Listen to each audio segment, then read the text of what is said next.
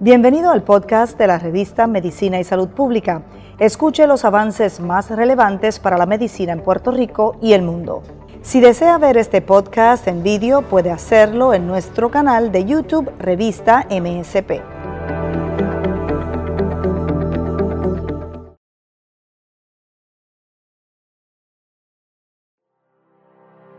Trastorno de la anorexia nerviosa.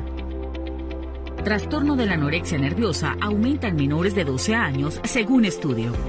Estudios recientes muestran una incidencia creciente de ese trastorno, con un aumento preocupante en menores de 12 años. Se estima que el 70% de los adolescentes no se siente a gusto con su cuerpo. Una de las principales características de esta enfermedad es la insatisfacción corporal. Hay temor a perder el control sobre la alimentación, en este caso de los niños y adolescentes. Los trastornos de la alimentación pueden aparecer en cualquier edad. Sin embargo, la mayor influencia está en los 14 años. Explican los especialistas quienes aseguran que la presión social, incorporación al circuito de producción y consumo de ocio son los principales problemas que les consultan sus pacientes.